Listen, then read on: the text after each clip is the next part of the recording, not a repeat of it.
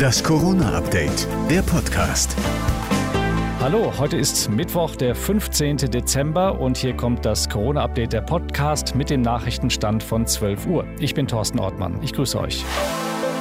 Bundeskanzler Scholz hat heute seine erste Regierungserklärung im Bundestag gehalten und ist dabei an einer Stelle für seine Verhältnisse schon regelrecht emotional geworden. Wir werden es uns nicht gefallen lassen, dass eine winzige Minderheit von enthemmten Extremisten versucht, unserer gesamten Gesellschaft ihren Willen aufzuzwingen.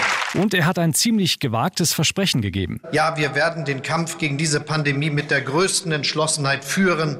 Und ja, wir werden diesen Kampf gewinnen. Gewagt deshalb, weil es ja in Pandemiezeiten so eine Sache ist, Dinge zu versprechen. Ich gebe Ihnen mein Wort, es wird in dieser Pandemie keine Impfpflicht geben. Am Ende könnte Ex-Bundesgesundheitsminister Spahn aber doch noch recht behalten, denn es fehlt für die Booster-Kampagne und eine Impfpflicht im kommenden Jahr der nötige Impfstoff. Genauer, es fehlen mehrere Millionen Dosen. Das hat die Inventur von Gesundheitsminister Lauterbach zutage gefördert. Ein Unding, findet Arbeits- und Sozialminister Heil im Zweiten. Wir sind jetzt mit allen Kanälen, allen Mitteln dran, genug Impfstoff zu beschaffen. Aber ich gebe zu, das war eine schlechte Nachricht, dass offensichtlich die Vorgängeradministration, Gesundheitsministerium da nicht klar Schiff gemacht hat. Jetzt muss Karl Lauterbach also auf Shoppingtour gehen, um die fehlenden Dosen aufzutreiben. Da kann man nur viel Glück wünschen. Die Polizei in Sachsen greift jetzt auch bei strafbaren Telegram-Posts durch.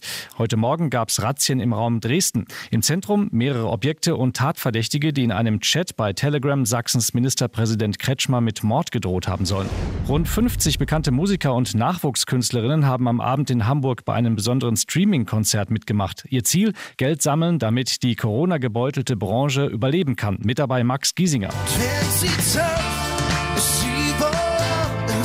Moderiert wurde die mehrstündige Veranstaltung unter anderem von Vincent Weiß. Und der ist gerade nicht gut auf die Politik zu sprechen. Ich bin vor allem immer als Künstler sehr, sehr enttäuscht, wenn ich volle Fußballstadien sehe. Da ist man natürlich immer schon sehr verärgert, dass die Politik dann doch eine oder andere Branche doch ein bisschen bevorteilter behandelt.